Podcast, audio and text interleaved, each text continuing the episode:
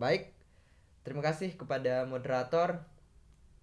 Mari kita buka diskusi kita hari ini. Assalamualaikum warahmatullahi wabarakatuh. Selamat sore teman-teman, salam hangat, salam sejahtera pula untuk kita semua. Semoga kita selalu dalam lindungan yang maha kuasa.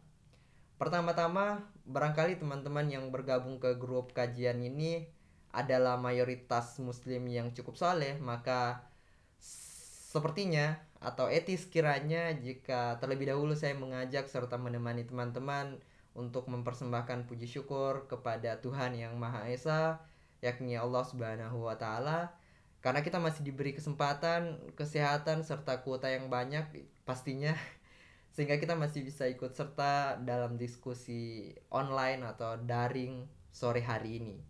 Begitu pula salawat serta salam semoga selalu tercurah kepada baginda kita atau orang yang akan kita jadikan pemimpin hingga akhir zaman kelak yakni Muhammad Sallallahu Alaihi Wasallam. Baiklah teman-teman, maafkan pembuka saya jika sedikit terdengar basa-basi, tapi saya berharap semoga teman-teman yang lain tidak merasa terusik dengan pembuka semacam itu. Sebagai permulaan, saya ingin menyapa teman-teman bagaimana kabar tas semua di rumah baik-baik semuanya gitu saya sebetulnya tidak tahu bagaimana cara menyapa pendengar melalui audio semacam ini tapi saya berharap semoga sapaan-sapaan seperti itu terdengar bersahabat di telinga teman-teman. Jadi tetap semangat sampai akhir diskusi ini. Salam kenal dari saya dan sore hari ini kita akan berdiskusi satu tema yakni titik temu akal dalam tanda kutip filsafat dan agama dalam hal ini Islam. Ini merupakan salah satu tema yang barangkali bisa disebut sebagai tema yang sedikit licin. Oleh karena itu, saya berharap kepada kita semua, kita semua bisa mendiskusikan tema ini dengan baik nantinya. Tapi sebelum masuk ke pembahasan, saya ingin menyampaikan beberapa hal yang barangkali tidak terlalu penting, tetapi saya cukup bergairah untuk menyampaikan ini terlebih dahulu kepada teman-teman. Pertama, saya sepertinya harus uh, terlebih dahulu mengungkapkan permohonan maaf saya gitu. Sepertinya ini harus sekali gitu karena jadwal awal yang seharusnya kajian kita berlangsung pada hari Ahad kemarin harus tertunda ke hari ini. Hal tersebut disebabkan karena sesuatu dan lain hal yang tentu di luar kontrol dan perkiraan saya yakni kondisi kesehatan saya terganggu dan alhamdulillah hari ini sudah agak mendingan dan dengan terpaksa harus berganti ke hari ini. Saya mengucapkan permohonan maaf sekaligus terima kasih sudah memaklumi persoalan ini. Kemudian yang kedua, perlu juga teman-teman pahami bahwa saya bukan pakar di bidang filsafat, apalagi di bidang agama yang merupakan tema kita hari ini.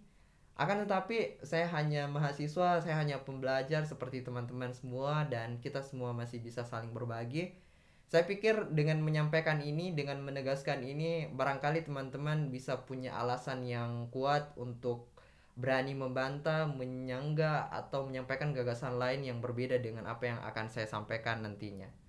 Kemudian yang ketiga, eh, saya tidak akan berpanjang lebar dalam hal tidak terlalu mungkin tidak akan terlalu mendalam disebabkan oleh waktu yang cukup singkat dan tetapi dengan begitu kita akan mengeksplorasi tema kita ini dengan uh, pertanyaan dari teman-teman. Tentu diskusi ini akan jauh lebih menyenangkan jika teman-teman mengajukan pertanyaan. Kemudian yang keempat, uh, saya sudah merumuskan beberapa capaian sederhana yang uh, semoga saja kita semua bisa mencapainya dari diskusi ini. Yang pertama, kita semua akan berusaha memahami apa itu filsafat, ciri dan cara kerjanya secara umum. Kemudian yang kedua, saya berharap kita semua bisa memahami bagaimana agama memperlakukan akal dalam hal ini filsafat Kemudian yang ketiga, bagaimana titik temu filsafat agama e, pada titik-titik mana filsafat dan agama menjadi kawan dekat dan pada titik mana seharusnya filsafat dan agama menjadi tetap jadi kawan berdebat sehingga tetap sehat gitu. Baiklah teman-teman, kita masuk ke materi. Saya ucapkan terima kasih kepada teman-teman sudah berkenan menyimak materi ini dengan seksama. Baik teman-teman, kita masuk ke pembahasan. Saya ingin memulai pembahasan ini dengan menarik masa ke akhir abad ke-19 atau awal abad ke-20. Jadi teman-teman, pada awal abad ke-20 ada kepercayaan di kalangan ilmuwan sosial di barat pada satu teori bahwa akhir abad modern akan mengantarkan manusia pada kehidupan baru yang disebut sebagai atau yang mereka sebut sebagai saman sekularisme atau saman ateisme. Tetapi pada sekitar tahun 60-an dan 70-an terjadi revolusi agama di beberapa negara seperti negara di Iran, di Amerika Latin dan beberapa negara yang lain. Kenyataan itu tentu kemudian membuat ilmuwan sosial yang tadinya percaya pada teori itu e, kembali ragu dan sebetulnya konteks dari e, kalangan ilmuwan itu mereka punya prediksi pada akhir abad modern bahwa agama akan kehilangan diri dan mengalami kematian. Tetapi pada kenyataannya yang yang terjadi malah sebaliknya. Agama bertumbuh dan pada titik tertentu menjadi semakin kuat, malah semakin menyeruak ke ruang-ruang publik hingga pada ujung yang ekstrim agama malah mengantarkan manusia pada satu titik yang mereka sebut sebagai radikalisme dan terorisme gitu. Sebetulnya dari wacana semacam itu yang ingin saya katakan kepada teman-teman atau saya sebetulnya ingin mengantarkan teman-teman pada satu pemahaman bahwa agama dalam perjalanannya atau dalam teori serta praktiknya agama memang sering kali mengalami pertarungan sengit antara orang-orang yang punya kepercayaan terhadap agama dan orang-orang yang tidak punya tidak punya kepercayaan terhadap agama. Jadi di masing-masing uh, pihak ini, di pihak kanan ada orang yang percaya, di pihak kiri ada orang yang tidak percaya, dan masing-masing di ujungnya ada radikalisme dan sekularisme. Nah, bahkan uh, cara berpikir yang antitesa antitesa semacam ini juga ada dalam komunitas beragama Misalnya ada dikotomi-dikotomi yang cenderung seperti pertarungan biner. Dalam istilah filsafat disebut sebagai paradoxes of normativity. Jadi ada semacam paradoks norma bahwa dalam satu lingkungan pada satu sisi ada norma agama, pada sisi yang lain dalam lingkungan yang sama pula ada norma non agama. Nah, Dua cara berpikir ini sering kali diasosiasikan pada dua bidang mendasar dalam tradisi intelektual hari ini, yakni filsafat dan agama. Seringkali misalnya kita mendengarkan anggapan umum di sekitar kita bahwa orang-orang yang cenderung menggunakan filsafat itu selalu mengarah pada ateisme atau sekularisme, sedangkan anggapan lain mengatakan bahwa orang-orang yang menggunakan agama tanpa filsafat malah cenderung mengantarnya pada fanatisme uh, radikal gitu. Seolah-olah kedua dunia yang kedua dunia kedua dunia ini jauh berbeda dan mereka benar-benar berbeda dan terpisah dengan alat serta perkakas mereka masing-masing seperti misalnya filsafat anti agama dan agama anti filsafat. Nah, dari wacana-wacana semacam itu, teman-teman, diskusi kita kali ini sebetulnya bertujuan untuk mencoba untuk mendekati kemudian meragukan dan mempertanyakan kembali soal apakah agama memang benar-benar anti filsafat kemudian ataukah barangkali agama punya ruang-ruang khusus atau masih menyisakan tempat bagi filsafat? Pertanyaan-pertanyaan itulah yang kemudian akan coba kita tanyakan kembali di dalam uh, diskusi ini. Baik, teman-teman, kita lanjut. Dalam praktik beragama sebetulnya penyikapan terhadap relasi filsafat dan agama itu punya dua corak utama. Sebetulnya sudah tergambar di awal atau di bagian sebelumnya.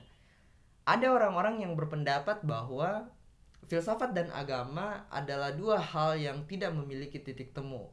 Itu di pihak yang lain. Tetapi di pihak yang lain pula ada ada orang-orang beragama yang lain yang malah beranggapan atau punya dalil-dalil khusus bahwa filsafat dan agama adalah dua hal yang sebetulnya memiliki titik temu. Nah, untuk mengeksplorasi dua corak di atas uh, yang menjadi tema diskusi kita sore ini, saya ingin mengajak teman-teman mencoba untuk melihat atau mengamati dengan cermat kondisi umat beragama di sekitar kita dengan begitu kita bisa sedikit meraba-raba atau dalam bisa sedikit mereka seperti apa sih latar kedua corak yang sering kali muncul di sekitar kita gitu. Yang pertama adalah agama sebagai sebuah pengalaman atau religious experience memang sebetulnya memang dilematis gitu. Jadi ada kesenjangan antara dua pihak itu. Yang pertama ada sekelompok orang yang beragama yang cenderung uh, berani melakukan yang disebut sebagai refleksi kritis, berani melakukan refleksi kritis terhadap agama. Refleksi dalam arti ini mereka melakukan perenungan mendalam terhadap iman mereka. Sedangkan di pihak yang kedua, ada sekelompok orang beragama yang memiliki kecenderungan sebaliknya, yakni anti anti terhadap refleksi kritis. Corak pertama kalau dalam istilah postmodern itu disebut sebagai orang yang melakukan refleksi dekonstruktif atau yakni Eh, orang-orang yang beragama berani melakukan otokritik terhadap iman mereka dan mencoba untuk melakukan pertanyaan atau menjawab pertanyaan-pertanyaan eh, teologis atau pertanyaan agama secara rasional. Atau dengan kalimat lain seperti ini mereka orang-orang yang pertama ini memberikan ruang yang cukup untuk akal atau filsafat dalam diri mereka dan biasanya sebagian besar orang-orang yang beragama yang berada dalam corak pertama eh, yang saya sebutkan tadi cenderung berpendapat bahwa filsafat dan agama itu berkawan dekat dan keduanya memiliki titik temu. Tetapi pada corak yang kedua, orang-orang beragama punya semacam tendensi yang kuat untuk mencoba menolak atau berusaha dengan keras menolak pemikiran kritis yang anti dan anti terhadap akal dan filsafat. Corak beragama ini biasanya itu disebut juga kalau teman-teman pernah dengar fundamentalisme atau konservatisme, orang-orang seperti inilah di corak kedua. Akan tetapi sederhananya eh, orang-orang kedua ini adalah mereka yang memperlakukan agama sebagai dogma belaka atau agama sebagai ritualitas mata bahwa dalam beragama kita tidak lagi membutuhkan akal atau kita tidak lagi butuh tradisi namanya tradisi berpikir dalam tanda kutip filsafat. Jadi orang-orang seperti ini yang beranggapan bahwa filsafat tidak lagi kita butuhkan dalam beragama. Setelah mengetahui dua corak umum itu, saya ingin mencoba langsung mengantarkan teman-teman pada titik temu filsafat dan agama. Tapi sebelum itu kita sepertinya perlu punya pemahaman mendasar soal apa itu filsafat. Oleh karena itu, di bagian pengantar ini saya ingin memberikan sedikit gambaran soal cara kerja filsafat. Semoga dengan gambaran ini bisa memberikan sedikit pemahaman soal apa sih filsafat itu, bagaimana cirinya dan bagaimana cara kerjanya. Saya ingin memulai dengan sebuah cerita di masa lalu, cerita seorang filsuf yang kemudian disebut sebagai filsuf yang pertama menggunakan kata filsafat yakni Pitagoras. Jadi ceritanya seperti ini. Di Yunani ada seorang tiran bernama Leon. Suatu hari di sebuah pengadilan dia bertanya kepada Pitagoras, "Apa seni favoritmu, Pitagoras?" Pitagoras kemudian menjawab, "Saya tidak memiliki seni favorit, tapi saya adalah filsuf, orang yang berfilsafat." Leon kembali bertanya pada Pitagoras, "Apa itu filsuf, Pitagoras? Apa itu filsafat?" Kemudian uh, Pythagoras menjawab pertanyaan ini sebetulnya tidak secara langsung tapi dia memberikan satu analogi yang sepertinya menjawab dan menarik untuk kita cermati. Pythagoras bilang, kehidupan kita, kata Pythagoras, adalah permainan-permainan yang dirayakan seperti halnya permainan olahraga yang dirayakan di masa itu di Yunani. Jadi menurut Pythagoras, saat perayaan permainan itu berlangsung, ada orang-orang yang dalam permainan itu uh, tujuannya mengejar kemuliaan dan kehormatan jadi ingin juara satu dan sebagainya. Ada pula dalam permainan-permainan yang sama berusaha mengejar latihan tubuh semata jadi hanya untuk uh, kebugaran gitu. Tapi ada juga yang dalam dalam perayaan permainan itu yang mengejar keuntungan dan penjualan agar ia bisa menambah ekonomi gitu. Tetapi menurut Pitagoras ada juga orang yang datang ke permainan itu yang datang sebagai penonton tetapi bukan untuk bertepuk tangan bukan pula untuk sebuah keuntungan akan tetapi mereka datang untuk mengamati apa yang dilakukan orang-orang dalam permainan itu dan mengapa dalam tanda kutip mengapa mereka melakukan semua itu gitu. Pitagoras melanjutkan seperti permainan-permainan itu kata Pitagoras kita datang ke kehidupan kita ini seperti mendatangi sebuah kota di mana orang-orang menjadi budak bagi kemuliaan jadi kita datang ke kehidupan ini ada orang yang menjadi budak bagi kemuliaan ada orang yang akan menjadi budak bagi uang, bahkan kata Pitagoras ada orang yang menjadi budak bagi tubuh mereka sendiri. Meski begitu kata Pitagoras, ada orang yang datang tanpa pertimbangan atau tanpa memperhatikan hal-hal semacam itu tetapi mereka benar-benar datang untuk melihat bagaimana permainan ini dilakukan dan bagaimana dan mengapa orang-orang melakukan hal-hal semacam ini. Orang-orang seperti inilah yang menyebut diri mereka belajar pada apa yang disebut oleh Pitagoras kebijaksanaan. Pekerjaan semacam itulah pekerjaanku, kata Pitagoras. Jadi dari cerita semacam itu bahwa kita sebagai orang-orang yang berfilsafat atau para filsuf sebetulnya pekerjaan mereka atau cara kerja mereka hanya berusaha terus-menerus mempekerjakan akal pikiran mereka terhadap segala sesuatu di luar diri mereka di kehidupan sehari-hari. Termasuk misalnya dalam beragama. Jadi sebetulnya filsafat orang-orang yang berfilsafat seperti eh, teman-teman yang belajar filsafat pekerjaannya hanyalah mempekerjakan akal pikiran termasuk dalam hal beragama. Seperti misalnya mempertanyakan iman, mempertanyakan uh, ajaran agama serta segala hal yang berkaitan dengannya gitu jadi tak ada cara lain untuk melakukan semua itu selain menggunakan akal pikiran kita gitu. Jadi tidak ada cara berfilsafat selain menggunakan pikiran, tidak ada cara lain. Sehingga pada titik tertentu filsafat punya asosiasi dengan orang-orang yang mendayagunakan akal pikiran mereka. Jadi kalau saya bilang filsafat atau orang yang berfilsafat berarti adalah orang-orang yang menggunakan akal pikiran mereka baik orang yang menganut suatu agama punya kepercayaan terhadap agama maupun yang tidak punya kepercayaan terhadap agama apa pun. Oleh karena itu sebetulnya filsafat bukanlah soal beragama atau tidak beragamanya seseorang. Akan tetapi filsafat itu cara kerjanya adalah soal apakah seseorang itu punya akal sehat dan mereka mampu membuat akal sehat itu bekerja atau tidak. Soal itu Pernah juga suatu ketika ada seorang pemuda di Athena bertanya ke seorang filsuf namanya Socrates. Dia bertanya, "Apa itu filsafat, Socrates?" Socrates menjawab, "Filsafat itu berpikir. Berpikir untuk tahu." Sedangkan kata Socrates, mengetahui itu adalah adalah budi. Karena karena mengetahui adalah budi, maka menurut Socrates barang siapa yang punya pengetahuan akan kebaikan, maka dengan sendirinya akan berbuat baik maka filsafat itu sebetulnya mencoba untuk mencari tahu segala hal yang sebetulnya punya arti dalam kehidupan kita dan dengan begitu kita bisa menggunakan pengetahuan itu untuk melakukan apa yang terbaik di dalam kehidupan ini. Setelah kita punya gambaran secara umum apa itu filsafat dan bagaimana cara kerjanya, sekarang kita masuk ke pembahasan soal bagaimana sih agama dalam hal ini Islam memperlakukan filsafat yang selalu menggunakan akal dalam tanda kutip itu. Kalau di barat terdapat pemutlakan terhadap akal atau filsafat setelah abad pertengahan Dark Age. Jadi setelah pertengahan masuk ke masa pencerahan di barat itu ada pemutlakan terhadap akal atau filsafat.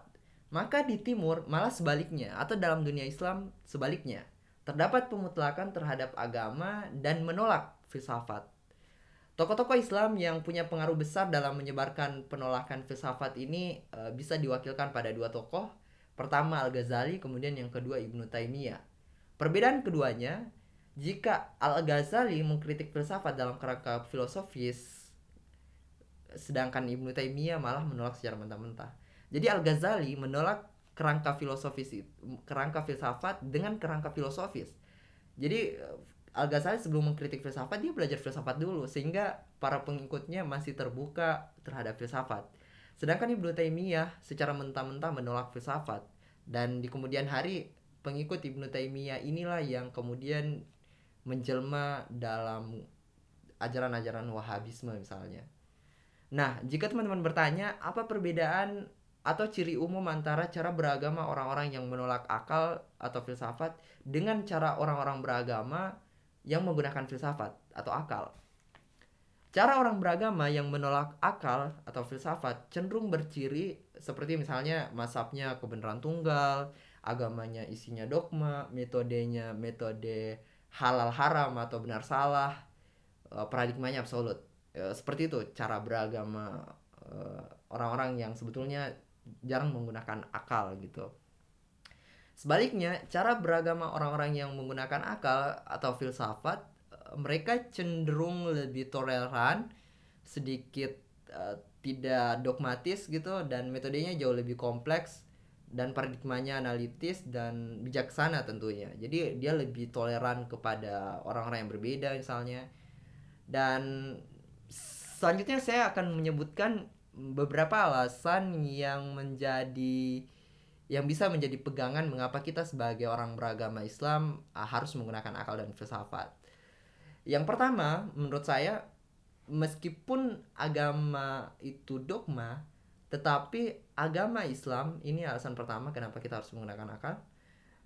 Meskipun agama Islam adalah dogma atau agama itu adalah dogma, tetapi agama Islam itu bukan hanya soal dogma, tetapi uh, agama Islam itu punya banyak uh, jenis. Misalnya dalam ajaran Islam disebutkan bahwa hanya beberapa persen atau uh, di dalam ilmu fikih itu disebutkan hanya 30% saja dalam ajaran Islam yang sifatnya absolut atau dalam istilah ilmu fikih disebut uh, kothi. Jadi ajaran yang kothi dalam Islam itu hanya sekitar 30%. Selebihnya tidak absolut atau disebut dalam istilah fikih itu disebut zanni.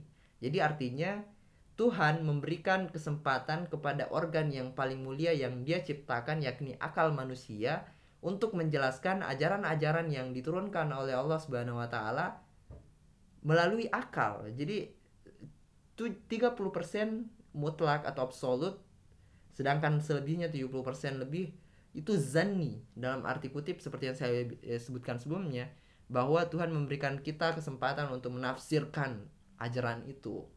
Dan sebetulnya pada titik itulah akal dan filsafat punya ruang yang luang sekaligus sebetulnya dibutuhkan sebagai alat analisis untuk menerjemahkan pesan-pesan Tuhan dalam kitab suci.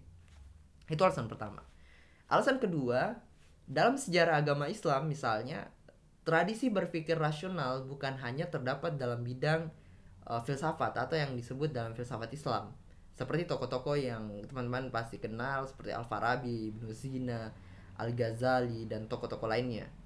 Akan tetapi dalam beberapa bidang juga pemikiran rasional atau tradisi menggunakan akal itu ada di bidang-bidang lain seperti bidang teologi yang terdapat dalam tokoh Hasan Al-Basri, Wasil bin Atta dan lain-lainnya di bidang hukum misalnya sebut saja siapa Abu Hanifah, Ja'far Siddiq, Malik bin Anas dan lain sebagainya.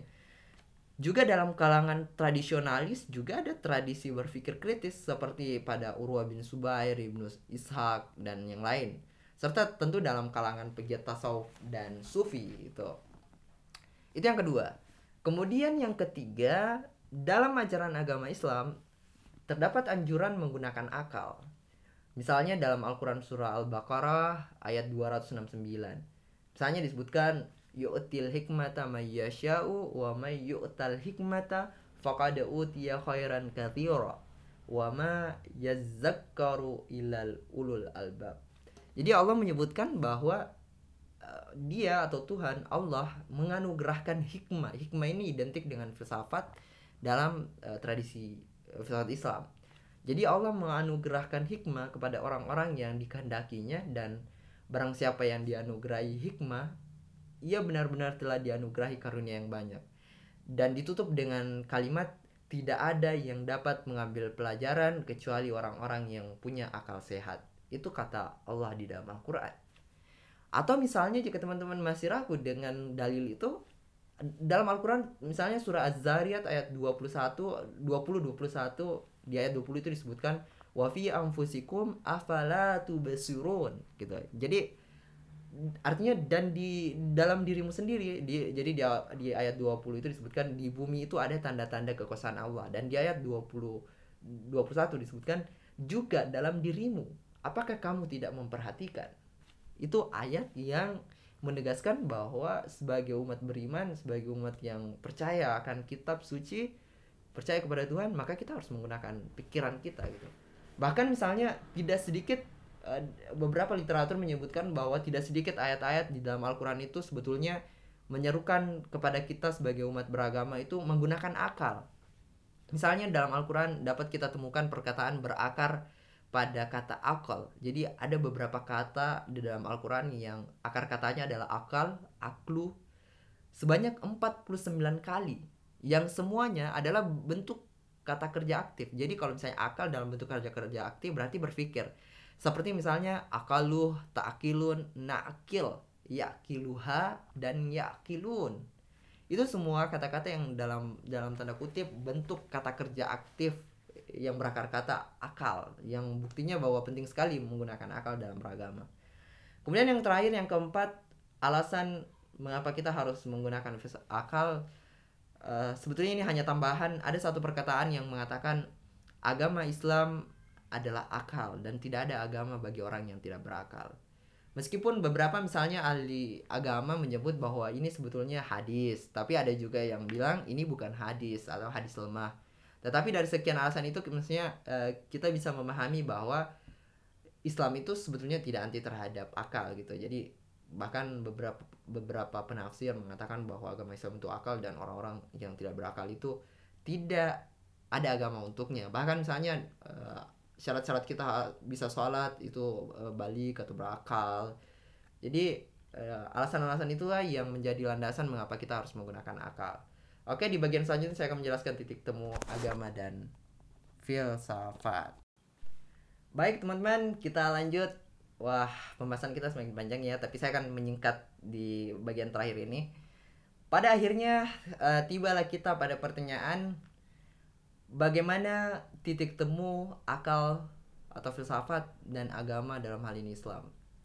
Seperti yang saya katakan pada pengantar awal sebetulnya bahwa titik pada titik tertentu sebaiknya uh, filsafat dan agama ini menjadi kawan baik, tetapi pada titik uh, tertentu dia harus dan harus menjadi kawan berdebat agar tetap jadi waras.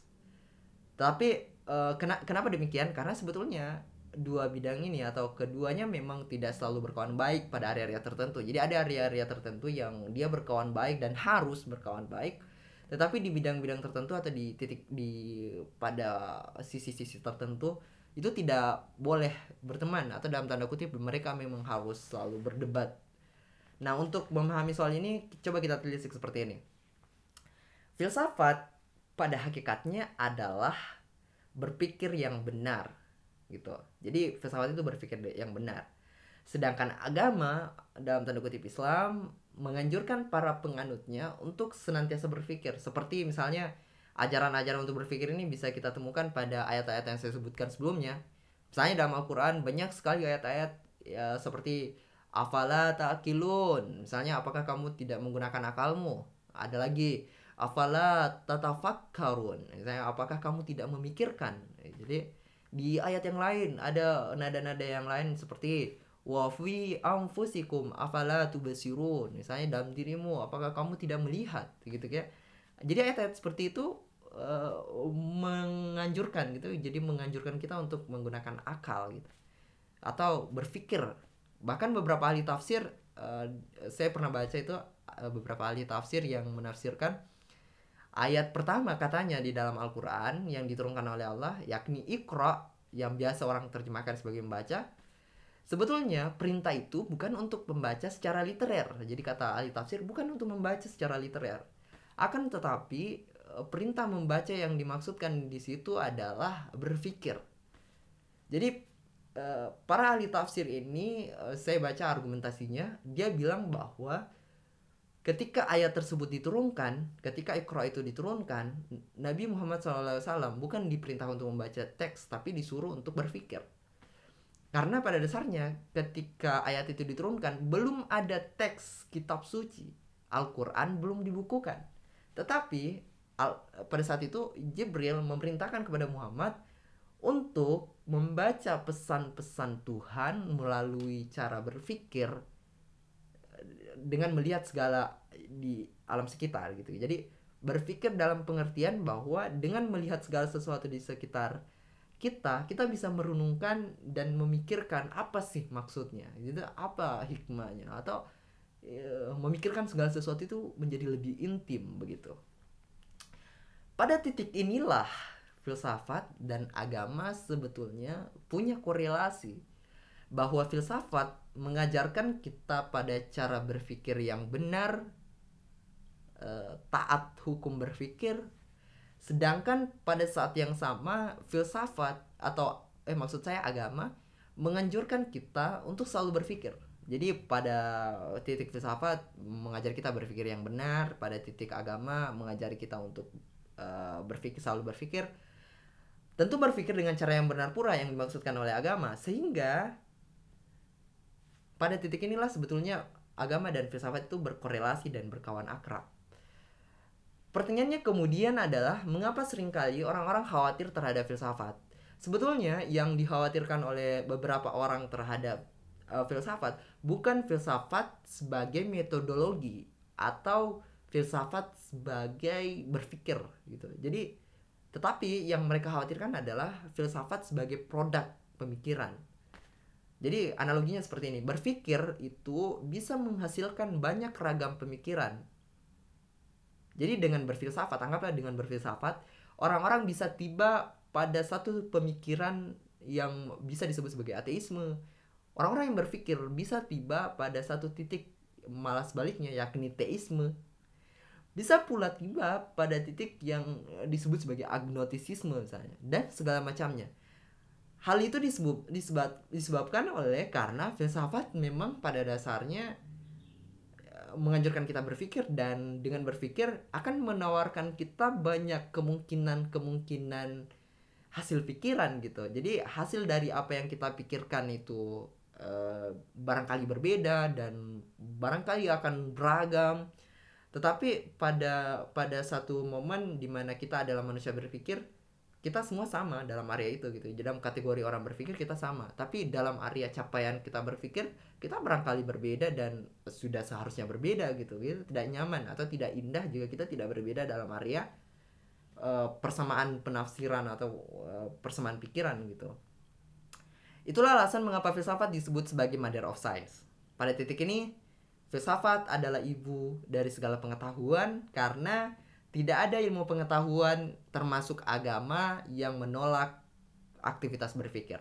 Para pengetahuan, para ilmu pengetahuan yang ada itu lahir karena aktivitas berpikir dan karena filsafat adalah tradisi berpikir yang ketat, berpikir yang benar, maka pada saat itulah filsafat diberikan julukan sebagai mother of science. Nah, pada titik itulah filsafat dan agama seharusnya menjadi kawan ber, berkawan dekat dan pada titik yang lain filsafat harus dijadikan sebagai uh, lawan bagi agama. Begitupun agama harus selalu anti terhadap eh, pikiran-pikiran non religius atau ateisme uh, radikal gitu. Begitulah teman-teman. Untuk pengantar sementara saya serahkan ke moderator